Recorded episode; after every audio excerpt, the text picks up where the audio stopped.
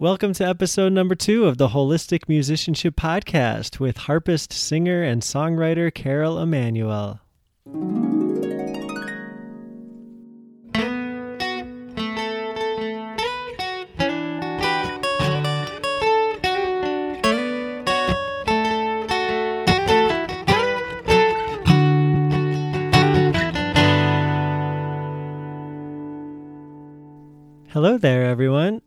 I'm really excited about today's show because it's our first episode with an interview with another musician.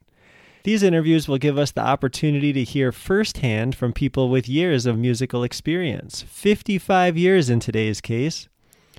I think it can really help us grow as musicians when we can hear about the challenges faced by others in the musical world, as well as what's really supported and resonated for them.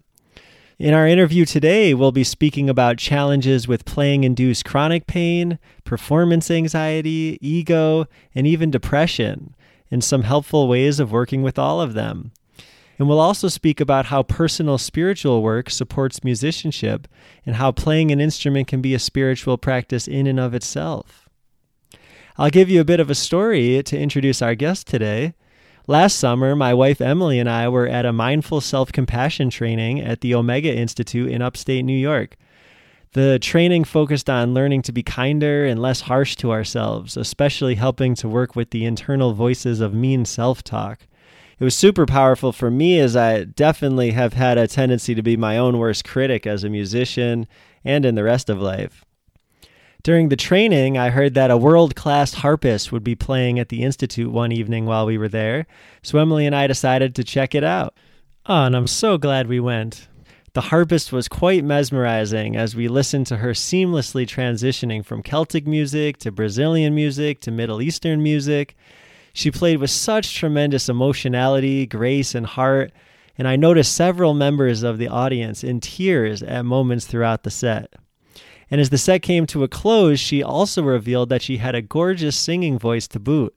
It was really something special to behold. At the time, this podcast was just an idea in my head, but as she played, I could sense that this woman possessed great musical wisdom, and I felt a strong draw to ask her to be the first interviewee on my podcast. And you guessed it, that harpist was none other than Carol Emanuel, our guest today. Carol is a harpist, singer, and songwriter devoted to the spiritual journey, and she feels music plays a major role in that for her. She's played with a lot of terrific jazz musicians over the years, including Marc Ribot and Bill Frisell, and currently she performs internationally in John Zorn's Gnostic Trio. She's also played on several studio recordings, including records by Danny Elfman and Cyndi Lauper. And before diving in, I just want to be upfront that I felt a lot of nervousness going into this interview. It was the first interview I've ever led, and I really wanted it to go well. When I listen back to it, I can hear the nervousness in my voice, and I felt nervous to put the interview out there out of fear of me not sounding professional enough. But I feel strongly that Carol's voice needs to be out in the world, and it's a great opportunity for me to practice being compassionate with myself and face some fears. So here we go. So welcome, Carol. Thank you so much for being here and speaking My with pleasure. me today. Hi, Jack. Why don't we begin with you just sharing with us why you love music so much? Wow. Um,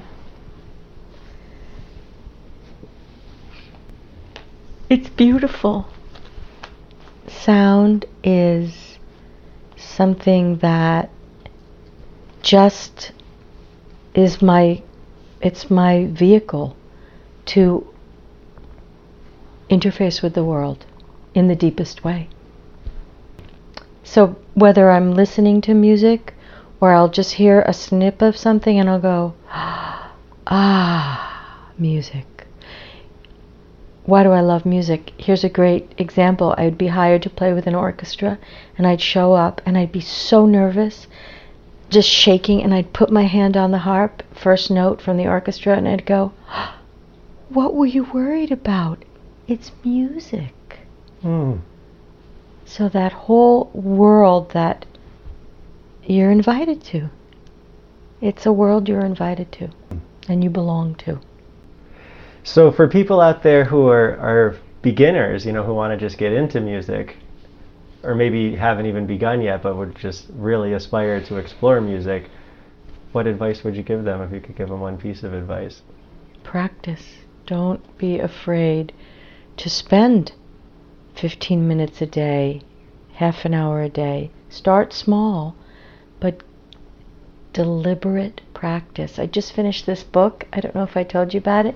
It's called The Great Work of Your Life by Stephen Cope. It's hmm. about Dharma. It's about your purpose. And one of the qualities of Dharma is deliberate practice. So if it's something you really want to do, you have to be willing to give it time. Hmm. And what would you say deliberate practice is? Well, you know, it's different for somebody just starting. Deliberate practice would be that you don't skip a day. You're going to play every day. I make a commitment. I'm going to play every day. I think deliberate practice for somebody who's been a musician for what, 50 years, 60 years, 55 years? Deliberate practice means that you are committed to keep nurturing this this quality of you, this gift of yours. You're like that's it. Hmm. You don't get to dick around with it. You know that famous saying, the Gnostic saying, what is within you, if you bring out what is within you, it will save you. And if you don't bring out what is within you, it will kill you. Hmm. So the way to happiness is to deliberately practice that which is in you. Hmm. I really like that. And I heard you say, you know, don't be afraid to give the practice. You know, give that to yourself. And I and I do think that that's a really big piece that a lot of people who haven't, who have always perhaps wanted to play music, um, are dealing with is that they have this fear of, I could never do that. I don't have musical talent. I, I've, you know, or, or I could. What if I fail? Or you know, what have you experienced that, you know, experience of fear, or what in particular? Well, I think of that all the time. Why Hmm. am I doing this? I, I felt very apologetic for many years. Hmm. What am I doing here? But you know, music got me through so much depression. I really think I would have committed suicide a long time ago. When I would be depressed, I'd go sit at the harp. And it always made me happier. Or it always made me sadder, which was a good thing. Get get even sadder. Or play sad music. Hmm. Um, yeah.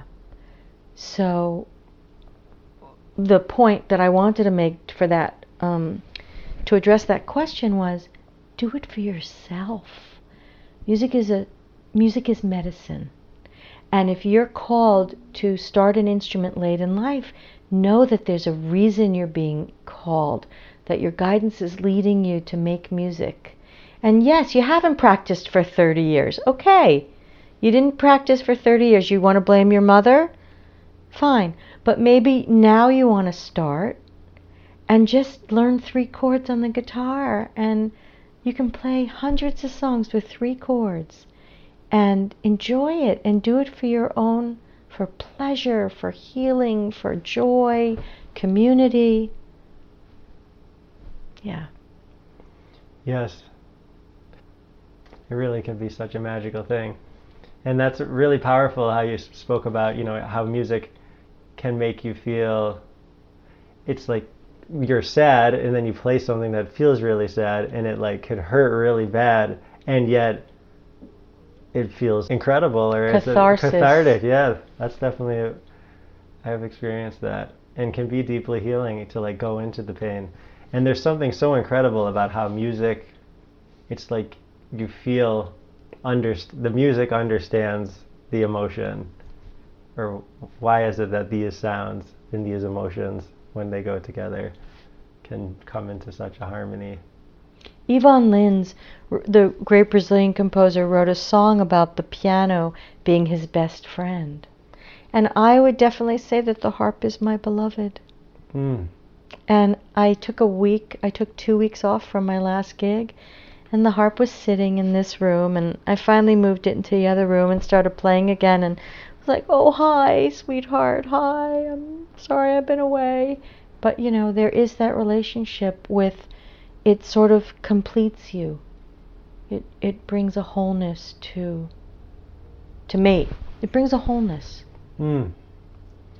You know, I, I definitely resonate with that feeling of like that there's a person to person connection there. And I know sometimes people, the relationship can actually become, you know, for a lot of beginners or people who are struggling, or perhaps you get into like this perfectionistic place or something, and the relationship can start to become antagonistic. Antagonistic relationship. Has has that ever been part of your experience? Thank God, I, I yeah. can't I can't remember except when the pain started. You mm. know hmm. when and we might get to that later, but yeah, just uh oh, you know, I can't play. It hurts. Hmm. Yeah, maybe uh, maybe this is a great time to just explore that a little bit. Could you share a little bit about what you experienced um, with some physical pain arising for you? I think I was playing a piece by Earl Howard, this composer, and it was all trills. And I ended up jamming my arm, the tendons and I had to go to a specialist who, believe it or not, sprayed something. I mean, I'd been to everyone. And then my mother knew this friend who was a doctor, Heinz Lippmann, and he sprayed something on my arm. And it the pain went away. And other things have come since, you know, other other issues, back, shoulder, arms, but I you know, I have done Alexander and Feldenkrais and all kinds of body work, yoga, to learn how to produce the sound so that I won't be in pain. Mm. Is there anything in particular for anyone listening as far as what you've connected around that? that oh yeah, we were talking about that. So I finally put some stuff together and realized that I thought that I was making the sound in my arms and my hands, and that's where this tightness was. But then I realized that if I received the sound through my channel, Shushmuna or Shishumna it's called, my central channel, the sound could flow out through my fingers. Mm. And I got rid of that idea that I was making it. Mm. Yeah. So rather than really creating the sound with your fingers and your arms, letting it come through you more so. Right. Just that switch switch of awareness made a big difference. Right. Yeah, I had a very similar experience dealing with pain also, and to start realizing that just with the shift of your thinking, your body can start to work in a completely different way. What helped you? Definitely. Well, a lot of things helped me. I did realize that a lot of the pain was both physical, and the Alexander work helped me tremendously. Realizing that I could utilize my entire body and my support from the ground and yeah, use it all t- as one entity to let the music come through. And then as I started to deepen into that and realize that I could let myself be played and have that intention and feel almost as if, similarly to you, I didn't have to play the music and actually some other sort of energy would almost move through me and create the sounds. That took a lot of the strain off of my body as well. But I also realized that Another piece was emotional, how much pressure I was putting on myself was manifesting as physical wow, pain. Wow, it was the uh, pressure you were putting. Yeah, it was fascinating to realize that emotional pressure like was transmuting into physical pressure. Like if I can't get this together, what good am I? And I have no worth if I can't figure this out. Tremendous amount of self-worth things wrapped up in the instrument for sure. Which I think is very very common for people who feel like this is the thing that makes me a cool human being. It's your whole identity. Whole identity. It's your identity. And the other day, I was so sort of delighted and surprised that I visited a friend in New York, the woman I met in Greece, and she kept introducing me as this is Carol. She's a hospice singer, and it was just so adorable to not be introduced the way I usually am. It was great. It was great. Mm. It was a big a big sign of a shift that that identity wasn't as needed as it had been. Oh, trust me, I have clung to that identity my whole life. This is who I am. blah, blah, blah, blah, blah. Yes. And so it feels like that's starting to shift shift Yeah. for you into Right. some new possibilities. Right. And what what effect has that had on the whole of you, if any? Can you speak to that? I feel like there's even more notoriety Hmm. without the identification. Something frees up to really have people notice. It's funny, right? Without that pressure, see me, see me, see me. When that goes, then people really see you. it's pathetic, but true. Mm. So it's just a shift. You're you're you're being seen not because your ego wants to be seen, but because your true gift is being seen. And your greatness, my greatness is God. It's just, you know, I was playing for high holidays once and I drove over to the synagogue, took the harp out and sort of tuned up and then started to get ready to play and I went, "Ah! Oh my goodness my greatness is God's greatness. It's not mine. You know, that's Mm. that grandiosity that sometimes musicians suffer terribly from. It's so disconnected. You know, it's so disconnected. Probably all artists have that piece of grandiosity like, look what I can do and look at how great I am. And it's such nonsense. And yet, there it is. There's that voice. And you just keep playing. what are you going to do? You just keep playing and thanks for sharing. And now just do your job. Play, you know. I had a harp teacher at Cal Arts. I was going to play the Ravel Introduction and Allegro on a recital. It's a big piece for harp. And I was so nervous and such a wreck. And I'm pacing backstage, and she goes, Oh, Carol, shut up and just go play. Hmm. And that's that's it. The other stuff is invariably going to surface, but if you don't take it so seriously, it's okay. It's Mm. like noise. You know, and you can just listen to the noise or maybe change the channel for a minute. Yeah, and it's interesting how it almost when we stop putting ourselves in this box of this is who I'm supposed to be, I have to live up to this, then more creativity can actually come through because in some ways we're stifling the creativity by this is who I am. I have this perfect picture of who I'm supposed to be and it all needs to fit into this box. Actually, it's quite liberating for the creativity or it can be as you start to free up from that. Agreed. But, you know, what is that process that frees you from that? That's a lifetime of development and um, and seeing that uh, you know those egoic voices they're not the real you you know? Mm. but music making is the real you. It it's a great opportunity to explore all the dimensions of being. If being a good person means something to you that's what you're going to develop. If having a relationship with yourself is important to you kindness towards yourself compassion then that's what you're going to focus on. And and be a musician. Do you know what i mean? It's Mm.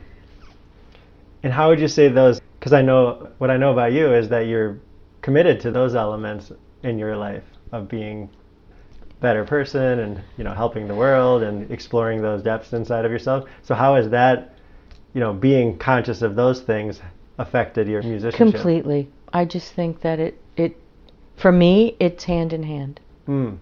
How so? Could you say a little more about that?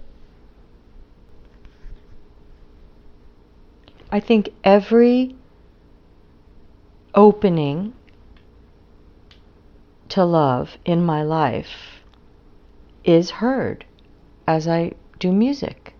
You're bringing that. So if healing is finding the places that you don't let love in, if that's what it is, then the more you heal the places that don't let love in, then your music's going to reflect a more open, loving source. And then whatever you're doing, you can be playing angry or sad or happy or bitter or vengeful or but it's going to be coming from a more open, free source. Adyashanti just said, it's just a continual state of becoming. Mm. Life is a continual state of becoming. And if you ever say, "Oh, I'm I got it." It's just there's no such thing. You're that you're where you are now. And then you'll be somewhere else in the next moment, you know, but I definitely am grateful that I get to um, show up differently for every gig, you know it's six months apart or four months apart or two months apart, but you're not the same as you were. Mm. And there is a sense of like if in as a musician you're trying to like beat the game or like perfect anything or get it or you just get it all down that that's just going to set yourself up for not being not feeling fulfilled anyway because it, there is always more to learn there's always more aspirations and it, it just deepens and deepens the further you go, kind of thing. I remember before the Omega thing, I kept saying, Carol, if you're having fun, they'll have fun. So it doesn't matter what you're playing. Hmm. Interesting. Yeah, searching for the fun. Really such a huge, huge thing that I think so many people lose can start to lose track of. So many musicians. It's, it's so like, easy to lose track of it. I lose track of it all the time. I, dr- you know, drudgery. I have to go over and practice, and I'm like, but it's supposed to be fun. Mm. you mentioned your gig at, at, Omega, and that's where I first saw you. Right, that's where we met. And you know, I was astonished. My wife and I both were astonished by your just ease and how that channel really did seem just to be pouring, pouring. The music seemed to just be pouring through you, and you seemed so relaxed and in such an open place. And then when I had the wonderful opportunity to speak with you after the show, I was pretty amazed to hear you share about that you had been feeling quite a bit of uh, anxiety before the show, you know, in preparation. And so I thought that was really interesting. I wondered if you'd be open to sharing a little bit about your experience with, you know, performance anxiety. It's terrible. My performance anxiety is is paralyzing and horrible. And I had a, t- a Kabbalah teacher in Israel teach me this exercise to put this thick, to imagine a thick golden belt around my middle. Hmm. And I did that for years, maybe two decades. Before every time I played in public, I would visualize this um, thick golden belt, and it really comforted me and, and took away a lot of the nerves. Hmm. And um, yeah, no, I, I pace the day before and then the day of. I can feel very comfortable. Like at the Frick last Friday, I felt fair. I woke up, I was no nerves. And then, you know, I get there and I'm like shaking like a leaf. And that's why I, that's why I tend to over practice because um, I do a lot of muscle memory practicing because of that shaking. Mm. You can't play and shake. And you know, so so I um you know, I sometimes do what Glenn Gould used to do, which is turn the TV on to play or the radio on to just force you to concentrate on hmm. what you're doing, you know. But no, the the the anxiety is terrible and I told you I once took two aspirins and took an audition and played terribly. So I'll never do that again. Mm. So for me, the anxiety, uh, I've been able to manage it with some mantras. I, I say to myself, relax and be the vehicle. Trust God and chill. A lot of different mantras. Shut up and go out and play. I mean, there's a lot of ways to calm yourself down. And, uh, part of the reason I was so relaxed at Omega is I um I chose not to do really hard music because I just needed it to be really relaxed. Mm. The one thing that was hard was that Brazilian piece that Jobim wrote called Double Rainbow. That that was that's a tricky piece. A lot of changing harmony and pedaling on the harp, a lot of pedaling.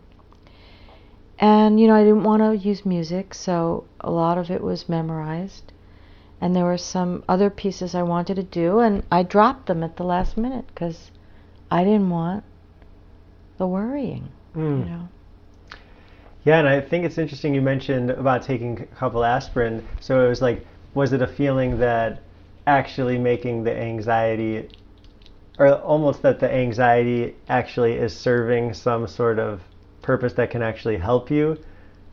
Right. and we talked about this as, last night. as well as you could, or I always felt that the anxiety was there as a lens of a telescope that needed to be focused Hmm. and to spend time reining it in and focusing that lens.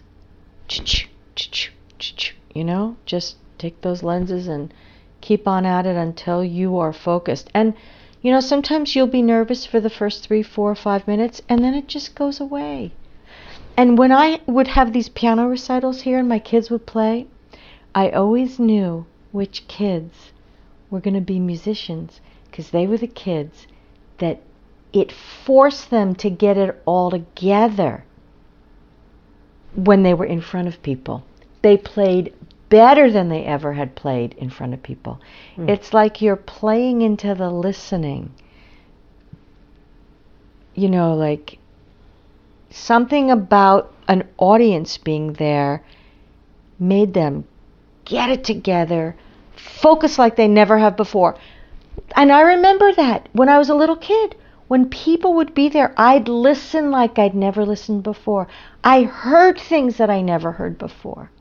That's why it's so great to play in front of people. Because all of a sudden, it opens up in a new way for me. Not, I'm sure, not for everybody. Hmm. So that energy sort of, there's something about it that that seems to have an effect that tells your tells your nervous system that something powerful is happening here, and it, and it really is a powerful experience. Right. Sharing with music and And we able- talked about this at the restaurant last night. That I told you that it was like jumping off a cliff. Hmm. The freedom from the anxiety, you need to jump off a cliff to get free from it. And it's a little like free fall, Hmm. right? The bad news is that you're falling. The good news is that there's no ground. So you're free falling, but it's music. You love music. Don't worry. There's nothing to worry about. Hmm. That's another mantra. There's nothing to worry about.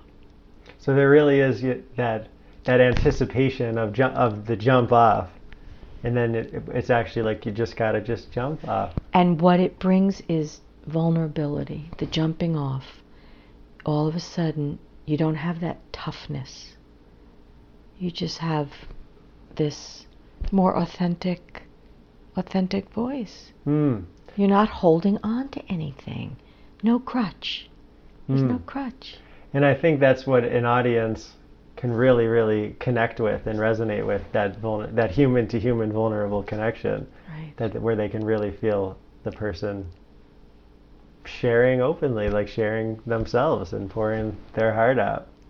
So that that's really well said, and that that kind of holding ourselves back to try to keep ourselves safe and not jumping off really stops our stops that human to human connection because you're trying to protect yourself, I guess.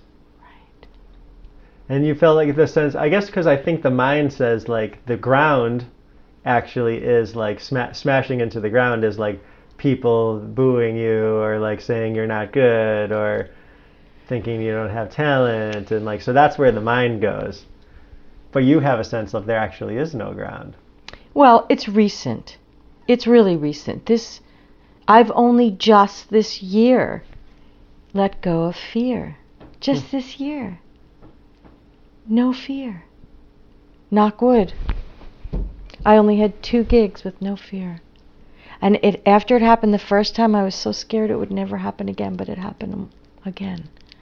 Just that um you're not thinking.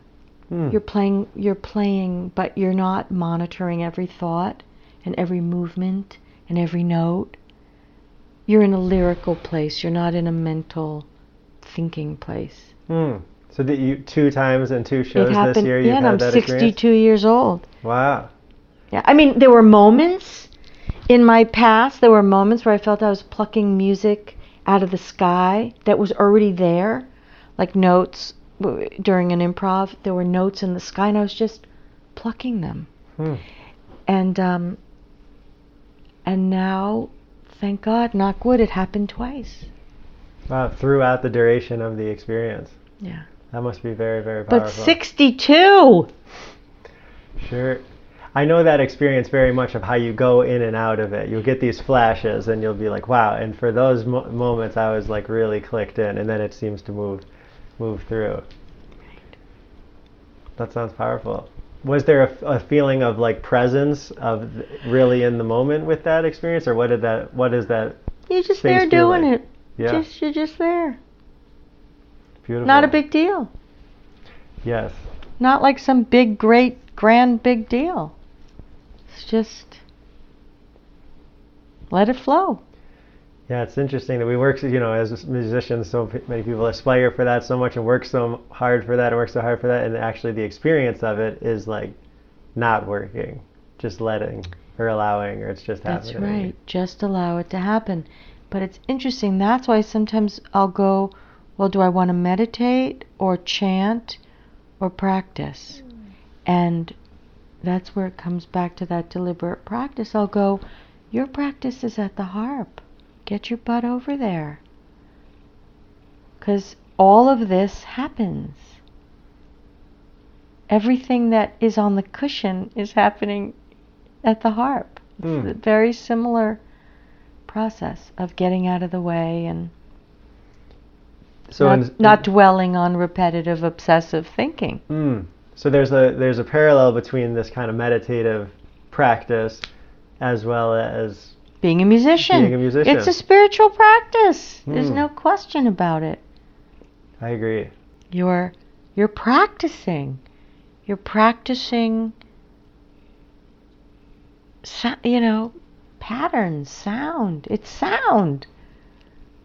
Just dwell in sound. You know, Shema Israel. Hear, O Israel. Hear.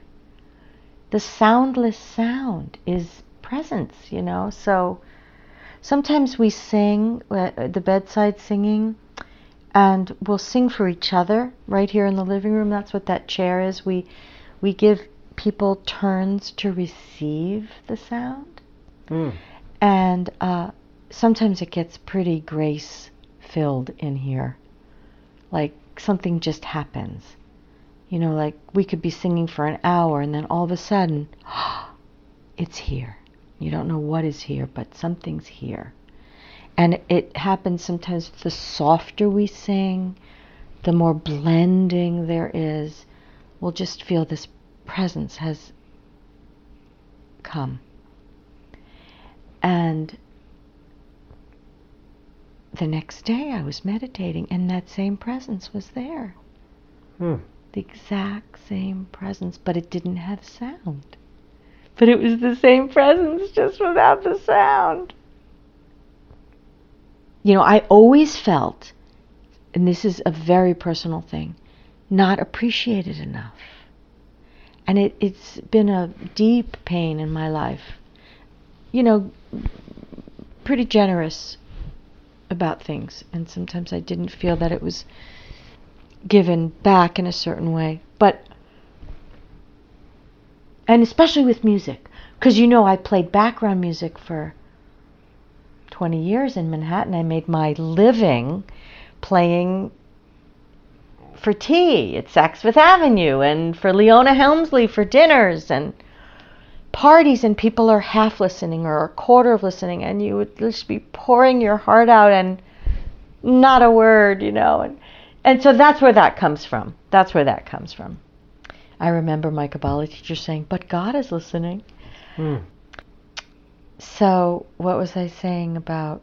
Um, oh, so we're in Eastern Europe. Last year we're in Poland, and I was with the trio, the Gnostic trio, Bill Frisell and Kenny Wollesen, and we had finished playing, and we're sitting in the audience because Zorn was showing some movies of this animator from the 40s Adam Smith, maybe? I don't know, not so.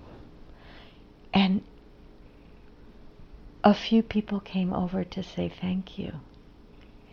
And it was the thank you of my lifetime.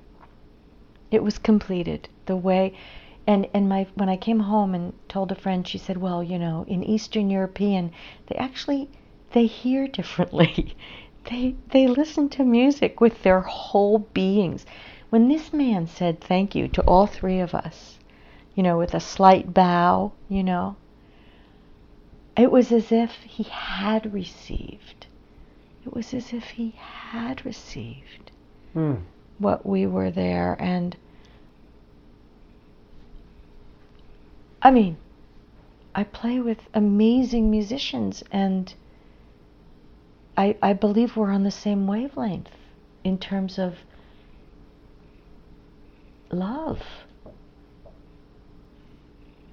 So it was really interesting what you said about like you know the practice of really giving music and and sharing it with the world and it not being about us. And yet at the same time there is this other piece that it, how meaningful it was to you, the musician, when these people came and really thanked you and it, it for what you had played and what you had shared and, and what you had to offer. So an experience really of giving it and receiving that there really is a balance there. How good it feels to feel, yes, you want to give it and share it with the world and give it to other people, and yes, it feels amazing to receive the love and appreciation for what you care so deeply about. But it was what he had received. Mm. It was that he was communicating that something was received. Mm. And it's unnameable. It's unspeakable. Uh, that there's something. Wasn't just like ah that was a nice musical. Experience. Thanks so much. Yeah, Yeah. really nice musical experience. That's it. And thank you for letting me clarify this right now with you because I, I didn't understand it until just now. It was what he had received. Well, wonderful. And I think that you would. I think that it'd just be important, kind of as we move towards concluding here, I, to speak, have you speak just a little bit about your experience singing um, in the hospice care with your with your group. Could you tell us a little bit about that experience? Because it's such a powerful, beautiful thing. Well, I fell in love with um, this friend of mine who has the most beautiful voice, and I just, um, she lives at such a high vibration that I wanted to be around her when she sang for hospice. This was in California. Her name is Susan Garrett, and so she already had a singing partner for hospice, and I learned all the low parts so that I could go and be the third part. And it made me, I learned 50 songs. I took hikes every day and I would bring my, you know, my Walkman, I would bring my iPhone and I recorded all the parts and all the songs. And I was determined. I took this as a full time job, learning this music. And so then we would sing three part harmony. And she took me under her wing and she showed me how to be at a bedside and how to sing with love and kindness, audible kindness, and how to be present for the people that we show up for, and that it's the unlived love. We get to share it and they get to share it, and it's kind of very special, you know, because we all have so much unlived love. And when you go to a bedside and you're looking into someone's eyes who's lying there, not particularly close to death, but but they've had a stroke or they're um, something's going on and they can't live a normal life. Um, it's kind of special to see them shine after you've sung some 15 minutes for them and they've received it. Then you really get to see music as medicine. Hmm. And how powerful about just bringing this aware, the awareness and intention of singing with kindness. How there really is. I don't think that many people, when they're playing music, think about that kind of thing. I'm going to like really try to channel kindness into this music. That's the really very That's interesting. Fascinating, because that's what you that's what you do at a bedside. Well, I figured as just a final question here, that could be a nice way to end things, is to just ask you what, and it's a very broad question, but what role would you say that music plays for the world?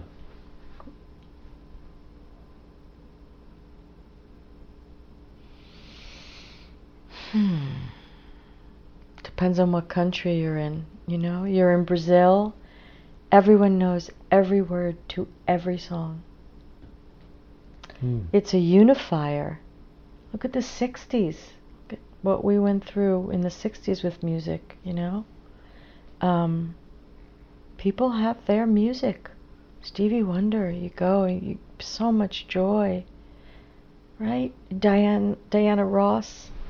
I mean, what what does the role music plays? Oh my God, I can't answer that. Is there anything that plays a bigger or better role Hmm. when you think of it? I think that that is a beautiful place to to call it uh, for this talk. I really, really appreciate you giving the time, Thanks, Carol. Jack. It's This been a was real great. pleasure. Yeah. Wonderful honor to get You're to a connect with you. wonderful interviewer. Thank you so much. Well, there you have it. I'm so grateful to Carol for taking the time to share with us. I can't think of a better first interviewee for this show. Just so many nuggets in this interview. I really love this idea that how we show up to our musicianship day in and day out can really grow us tremendously if we bring intention with us into it. So often, I think we musicians get hung up on just trying to play all the notes perfectly. I know I did for many years. But if we can start to check in with ourselves each time we sit down to play, listen for what we need, and bring a clear intention to our playing, I think our music and experience of playing can be transformed in an incredible way. If you're interested in hearing Carol's music, you can check out the podcast show notes for info about her musical projects at www.holisticmusicianship.com slash podcast. There you'll also find information about the Singing for Hospice Care Threshold Choir group Carol spoke about. They have chapters all over the world, and the music is just deeply beautiful. I think it's an amazing gift these people are offering, and according to Carol, they're typically very open to new members joining. Well, that's it for today's episode. If what you heard is resonating for you, please subscribe on whatever app you're listening on to find out when future episodes are released and also taking a few minutes to rate the podcast on iTunes or leave a couple sentence review goes such a long way toward helping other musicians find the show. It's really a main intention of mine to help musicians along their musical journeys, and so your support is deeply, deeply appreciated. For now, I wish you all beautiful musical explorations, and I'll see you next time on the Holistic Musicianship Podcast.